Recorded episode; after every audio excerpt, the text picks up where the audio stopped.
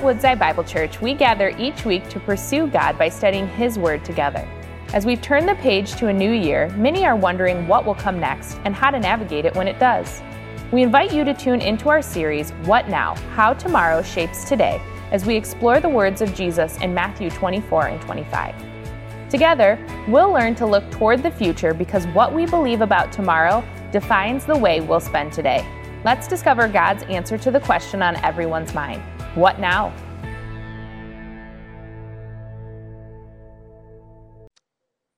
Bill Stewart is going to bring the word today. It's pretty cool. I was thinking about this as I was singing Bill. I was thinking, let's see, I think we started this series out of Matthew 24 and 25 with Bill bringing the word. He kicked us off in the series, and Bill gets to close out this series uh, in a very powerful passage. So excited about how God's going to use you, Bill. So as he comes, let's pray. Let's ask that God fills him with the Spirit and fills us so that we can listen. Lord, I pray blessing upon this time, Father, as we uh, seek to understand, Lord, this powerful word that your Son gave to the crowd and now gives to us. Lord, may your Spirit work in our hearts as we receive your word. May we respond to it as you desire. We give you praise for all that you'll do in Jesus' name. All God's people said, Amen. All right, Bill. Thank you.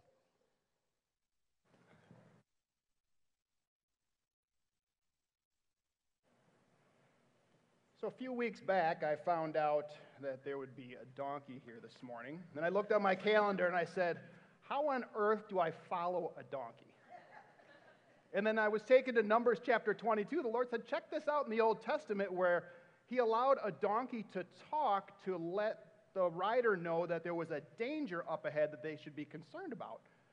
I said, All right, well, we're not going to focus on that donkey anymore. There's a talking donkey here who can really help you to look forward in the Word of God this morning and see that there is something very big that we should be paying attention to. So, that didn't land like I thought it was going to. But welcome. My name's Bill. I'm part of the teaching team here. I am delighted to see everybody here. We're filling this place up. It's great to see. Welcome to everybody online, Facebook Live. Great to have you here with us. We wish you could be here in person. We miss seeing you. I know it's just a one way street here. You can see us, but we can't see you. I remember what that was like in April of last year as our family gathered for Easter service at home as we were kicking off this pandemic. And I was determined that we were going to be dressed for Easter. Everybody was going to be up and showered and ready to go, Bibles in hand, sitting around for Easter service. And it happened. It went pretty well. And successive Sundays, it did okay, but it started to fall off. And eventually, there's kids laying sideways in chairs. One's finishing cereal. My hair's doing this weird peacock thing. So it's good sometimes that it's one way. But that's how it is sometimes in the virtual environment. It's nice to be able to turn off the camera in a meeting and just have your name up there so that people can't see you. That's kind of how it's designed. And we see it a lot in social media as well. That we can post our greatest moments so people can see the perfection of our lives. They can see just what we want them to see. But then we miss out on showing them a lot of the mess and the brokenness and the struggle that is definitely part of our lives as well. And this facade that we can portray on social media can be someone totally different than who we really are. We can hide our true identity. And for, unfortunately, this same reality can make its way into our Christian lives. We can follow Jesus in word, we can follow him by being here in church, but day to day, our walk with Jesus can sometimes have very little effect on our lives. This goes against everything we read in the Bible. It says, if anyone is in Christ, he's a new creation. The old has passed away, and behold, the new has come. What we do dictates the kind of person we actually are. And this is a very common theme in the Bible, particularly our passage this morning. We're going to see that our actions reveal our identity. So before we look at the text, before we dive into the Bible this morning, I want to ask you a key question. If someone took a close look at your life, if they peeled away the facade and took a close look at you, who would they see? Would they see someone that's marked by following Jesus? Are they going to see someone that's marked by following something else, something of this world? something that doesn't matter. See, over the last seven weeks, we've been in this series called What Now? Looking forward into the future so we can affect how we live today. In this section of Matthew, known as the Olivet Discourse, it's Jesus' discussion with his disciples on the Mount of Olives. That's where we get discussion on the Mount of Olives, Olivet Discourse. Jesus is sharing with his disciples about many events that are going to come up in the future. The first one is the destruction of the temple, the end of the temple. He's saying that this is all going to come falling down. This way has passed. The system of the law and the rules and sacrifices is done. Jesus is saying, I am the way to worship God now. He also talks about the destruction of Jerusalem and some of the awful suffering that's going to happen through that. And then he has a real heavy focus on the signs of his coming, when he's coming, the end of the age, and what to look forward to for that. And Jesus uses many parables when he's telling and instructing of this.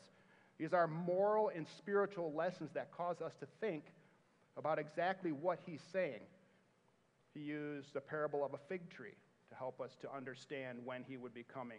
He used a parable of a wise servant and wedding guests, some who were prepared for the bridegroom to come and some who were not prepared. Last week we saw the parable of the talents. How do people use what they've been given by God until the time when he comes back? And these parables that he was telling to his disciples that day, and let's clear the air here. When we're talking about his disciples, he was teaching the 12 on the Mount of Olives, but the definition of being a disciple is anybody who follows in the words and the ways of Jesus. So when we're talking disciples, we can include ourselves in that conversation. So the disciples were being taught these parables, and they were very significant to them because they would be prepared for what was to come so that they could live lives on this earth in preparation for that. And today we're going to be looking at the final section of this prophetic discussion on the Mount of Olives in Matthew 25, 31 to 46. So if you turn in your Bibles, to that section of Scripture. If you don't have a Bible and you would like one, we have them in back with a net. They're the same version that we use. They'll match the screen, and that's our gift to you. If you'd like to have one that you can write in the margins and keep it, we would love to give that to you. But before we get started, throughout Jesus' discussion, there's been a theme of coming judgment. Particularly, there's always been a call to be ready for his return. And as we read today, this judgment theme is reaching its climax. And it's going to force us to ask a couple of questions. The first one what does it mean to be ready? How are we to be prepared? And the second question is what are we to be ready or prepared for? And this section of Scripture today helps us answer these questions. So let's read the first few verses of Matthew 25. I'm going to start in 31 through 33 It says, When the Son of Man comes in his glory and all the angels with him, then he will sit on his glorious throne. Before him will be gathered all the nations, and he will separate people one from another as a shepherd separates the sheep from the goats. And he will place the sheep on his right and the goats on his left. And as we look at this section of the Olivet Discourse, we see three truths that are going to impact us today. And the first one is Christ will one day gloriously return.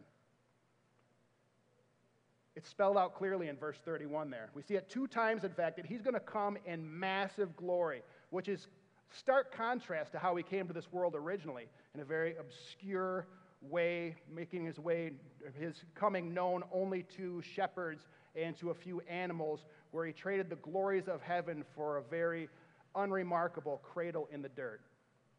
When he comes back the second time, it's going to be a very public, very profound event in history. And he's bringing a few people with him.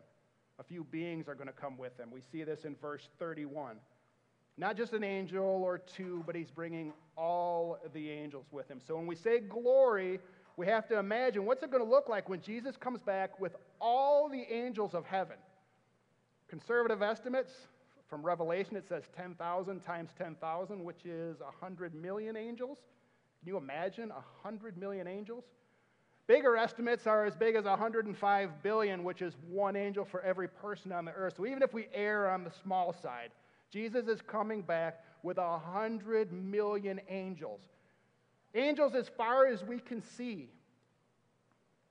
In every direction, filling the land and the sky, and Jesus is at the center of it all. And as he returns in this inconceivable glory, he's coming to bring judgment, coming to separate all people of this earth into two categories the sheep and the goats. Throughout the Old Testament, sheep are seen as the image of God's people or those who are part of the kingdom of God. So his return is going to be the ultimate division of those who have, up to this point, been mixed together. See, in the Middle East, even at the present day, sheep and goats are pastured together. They look a lot alike. They're not like the sheep that we would think of now, beautiful and white. They're, even when they're clean, they're hard to tell apart. Beiges and grays, they look a lot alike. So it takes a really practiced eye to distinguish between those two species. I don't think I could tell them apart. You know, what I know of sheep is sweaters and the meat for Greek gyros, which are awesome. And what I know of goats is cheese. So I definitely couldn't tell the two apart. But that makes the point. I can't easily separate them because I'm not the shepherd. In the pasture of this world, the sheep and the goats are currently dwelling together, but one day the shepherd king is going to return. And he's going to separate all of these people into two distinct groups. The task is going to be easy for him. He knows his sheep, he knows his followers. His spirit dwells within us as Christians. And we know him, we know his voice. So, believers, let's look forward to that day with great expectation when Jesus, our shepherd king, is coming back to make all things right, and we will be with him for all time. And this should affect how we live today living as sheep in his flock and not as a goat. Is this separation maybe a sobering reality for you this morning? Are you sitting here or maybe listening online thinking, Am I just looking like a sheep? Friend, Jesus knows your true identity. We can try to fit in we can try to look like a sheep, but Jesus will ultimately judge which group you belong to, which has us ask a very serious question. On what basis will Jesus make this judgment? How will he determine who is a sheep and who's a goat? It's a fair question to ask. We'll see it in our next passage. Let's open back up Matthew chapter 25, verses 34 through 45. And Jesus says in verse 34 Then the king will say to those on his right, Come, you who are blessed by my Father, inherit the kingdom prepared for you from the foundation of the world. For I was hungry, and you gave me food. I was thirsty, and you gave me drink. I was a stranger, and you welcomed me.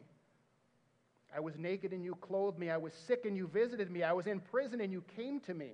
Then the righteous will answer him, saying, Lord, when did we see you hungry and feed you, or thirsty and give you drink? And when did we see you a stranger and welcome you, or naked and clothe you? And when did we see you sick or in prison and visit you? And the king will answer them Truly I say to you, as you did it for one of the least of these my brothers, you did it for me. Then he will say to those on his left, Depart from me, you cursed, into the eternal fire prepared for the devil and his angels. For I was hungry, and you gave me no food, and I was thirsty, and you gave me no drink. I was a stranger, and you did not welcome me, naked, and you did not clothe me, sick and in prison, and you did not visit me. Then, there will also, then they also will answer, saying, Lord, when did we see you hungry or thirsty or a stranger or naked or sick or in prison and not minister to you? And he will answer them, saying, Truly I say to you, as you did not do it for one of the least of these, you did not do it to me. The second truth we see here this morning is faith without works is worthless.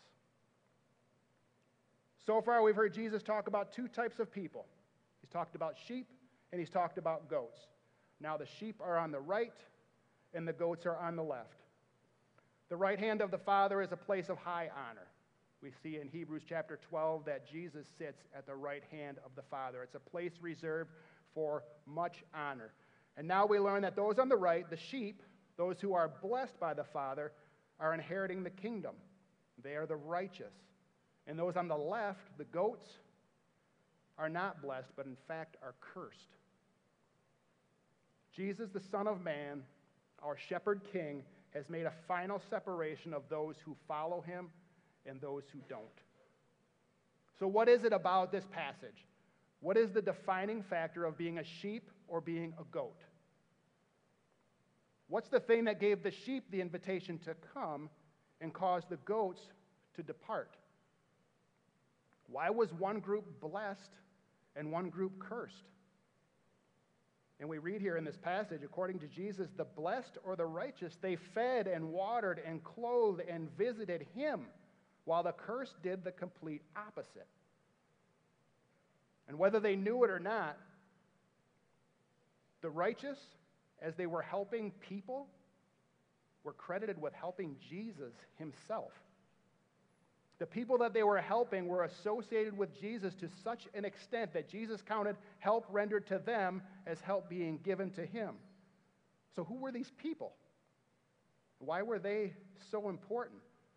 Because the Bible instructs us all over the place to humbly serve people, but Jesus is a little bit more specific here. He's referring to help rendered to our brothers and sisters in Christ, fellow believers. We see it in verse 40 where he says, Whenever you did it for the least of these, my brothers, you did it for me. The point is that Jesus is closely identifying himself with his followers, so much so that he's saying, Anything you do for them, you're doing for me. And it's not just isolated to this passage, we see it elsewhere in the Bible. One of the most important places we see it is when Saul is on his rampage against the Christians. He's on his way to Damascus to continue his shock and awe campaign, burning towns and villages, dragging Christians out to be martyred or dragging them back to Jerusalem to throw them in prison. And he meets Jesus. A great blinding light knocks Saul to the ground, and Jesus doesn't ask him, Why are you persecuting those Christians? He says to Saul, Why are you persecuting me?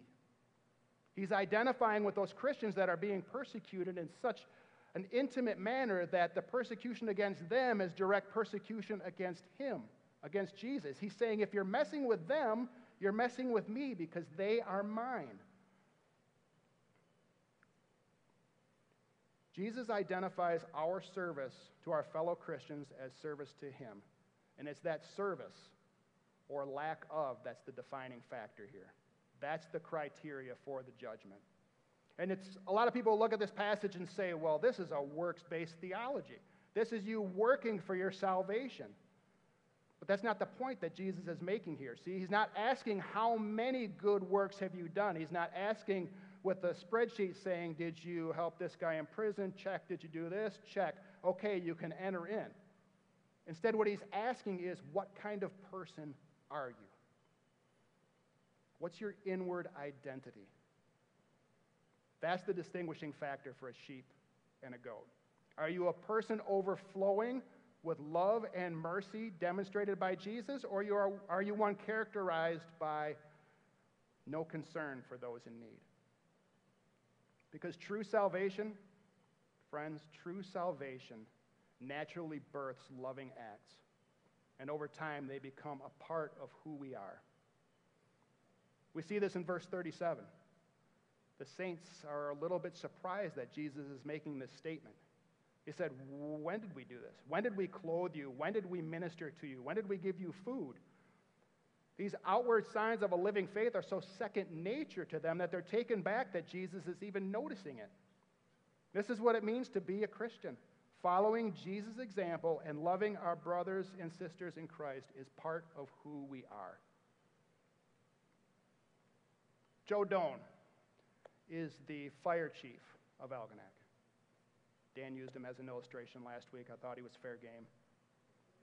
And I asked him, and he said it was fine. But Joe's been a firefighter for like 35 years.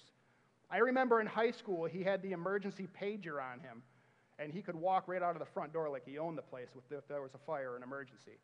So he's been doing this for a very long time. He's had all kinds of training and schooling, and now he finds himself as the chief of the fire department here. responsible for finances and budgets and everything to do with the fire department. So, would you say it's fair that Joe's probably been at a fire or two? He's probably been on site when buildings are burning and doing the things that a firefighter does. Joe couldn't be a firefighter if he never showed up at a fire. If the alarm went off and people loaded up on the engines to head it out, and Joe put his feet up on the desk and said, You know, I know all the facts and I know what it takes to put out a fire, but you guys got this. I'm going to sit here.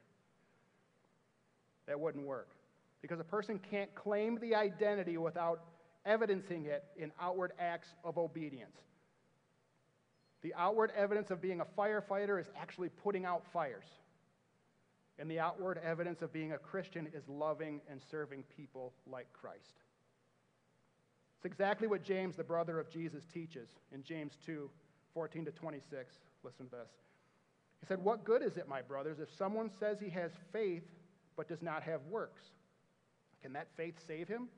If a brother or sister is poorly clothed and lacking in daily food, and one of you says to them, Go in peace, be warmed and filled, without giving them the things they need for the body. What good is that? So also faith by itself, if it does not have works, is dead. The Apostle John in 1 John 3 16 through 18 says, similarly, says, By this we know love that he laid down his life for us, and we ought to lay down our lives for our brothers. But if anyone has the world's goods, pay attention to that, the world's goods, and sees his brother in need, and yet closes his heart against him, how does God love abide in him? Little children, let us not love in word or talk, but in deed and truth. And I believe that this is a much needed reminder for us. We are here in America and we are up to our eyeballs in the world's goods. Would you agree with me? Money and food and shelter and medicine and transportation, we have it in abundance here. And even next door and around the world, some believers have next to nothing. There are many ways we can reach out to them.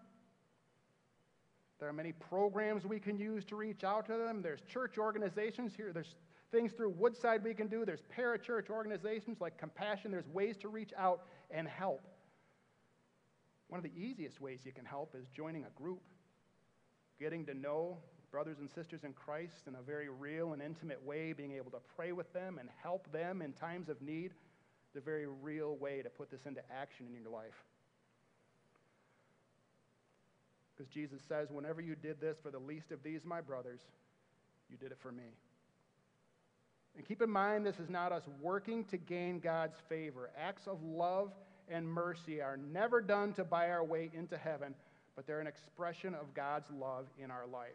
Because if we have truly experienced the love of God, we will then definitely express the love of God. Because a person is not a disciple of Jesus because of family history. Mom and dad are Christians, so I'm a Christian. It doesn't work like that. People are not followers of Jesus because they've been baptized. That's an outward expression showing people who you are, but it doesn't save you. You're not a Christian because you recited some verses from the Romans Road and said a sinner's prayer. That's not what it means. One is a disciple by truly placing their faith in Jesus and then actually living out Jesus' compassion for the glory of God. So, what does your faith look like? Is your faith one that is active? A faith that works? Or is it just a prayer you prayed that really hasn't changed you much? True faith not only changes our hearts, but it also mobilizes our hands and our feet to live it out. True faith serves. So, where's your faith taking you? What will Jesus say of your faith when he comes? Let's look at our final verse this morning. Final verse in this message and in this series, verse 46. Verse 46 says, And these will go away into eternal punishment but the righteous into eternal life. The last thing we see here in this passage is that your faith determines your destination. Throughout Jesus' discussion here, we've seen that there have been only two types of people there have been those who are blessed, and those who are cursed, those who are for and those who are against. We've seen that there are only two possible destinations being with God for all eternity or being separated from God for all eternity. There's eternal life or eternal punishment. Entering the kingdom or entering into eternal fire. An important note here is that while the kingdom of heaven was prepared in advance for the believers, the fire that we're reading about here was not prepared for those who are cursed. They're going to a fate that was not meant to be theirs. The Bible we just read, it says it was prepared for Satan and his demons. It wasn't prepared for the curse, but they're going there anyways. Throughout this message, we see a need for the gospel. It's so important for us as Christians. This gospel message has been entrusted to us. And seeing this, seeing that there are cursed people who are going to an eternal destination separated from Jesus, should make it all the more important for us to share the gospel message. We've alluded to it throughout this message this morning, but I want to make it very clear about what the gospel is. It's an old English term, gospel.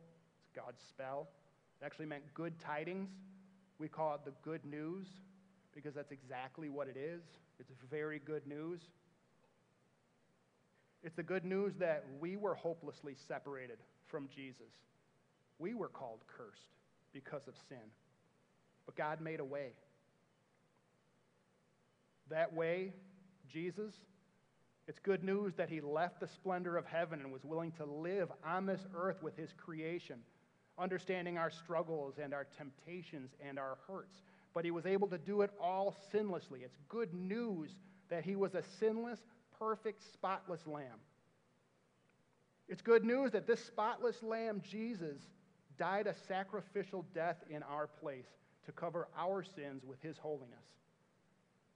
It's even better news. It's great news that he didn't stay dead, that he rose again, conquering sin and death, proving that he was who he said he was. And it's good news that you can be with him forever by turning from sin and trusting in him alone by faith as your Savior.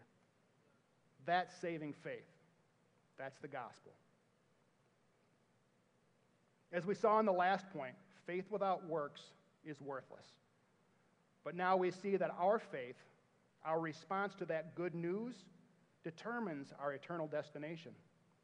Because when Jesus, our shepherd king, returns one day, he's going to separate all people into two camps. And the distinguishing factor is whether we have true, authentic faith or not. If I say that I love my wife, and how couldn't I? But if I say I love her, scream it from the mountaintops, I love her, and yet every day I mistreat her in any number of ways, do I really love her? Is loving her what I say, or is loving her what I do? my actions would tell the real story. And so it is with our faith. We can say that we love Jesus, we can say that we have faith, but our actions prove it. So as we close this morning, we all just bow our heads and close our eyes and think about what we've learned. As we move into Holy Week, as we begin to celebrate Jesus' resurrection, ask yourself in this time where have I placed my faith? Is it placed in the hands of Jesus Christ who willingly died for your sins? Is your faith in the living Christ who walked out of that tomb and sits at the right hand of the Father? And is that faith active in helping and serving your brothers and sisters in Christ? Believer or unbeliever? If the answer to either of those questions is no, we would love to talk to you, to pray with you, to help you see how you can believe in Jesus for salvation, how you can make your faith active in helping your brothers and sisters. So, back to the question that I asked at the beginning. When Jesus looks at your life day in and day out, what identity does he see? not the person you project on social media, Not the person you are in church when everybody's looking, but the real you. Our Lord and Savior spoke these words that evening on the Mount of Olives so we could live lives today for Him in light of what was to come. He's going to come back one day to sort out everything, and our true identities will be revealed by the Shepherd King. Father, we thank you. We thank you that you are returning, that you are going to make a great separation. But Lord, we ask that you would be with us and embolden us to share the love of Jesus Christ with everyone. Lord, so that all who are willing could know you. Lord, we're so thankful that you've shown us this morning that our actions reveal where our faith is at. And we pray, Lord God, that you would make us active in that faith. Help us to reach out to brothers and sisters in need. Help us to pray for them and love them as you love us. In Jesus' name. Thank you for joining us as we study God's Word together. We would love to hear how God is moving in your heart and get you connected into the Woodside Bible Church family. Head to woodsidebible.org/connect to introduce yourself to us today.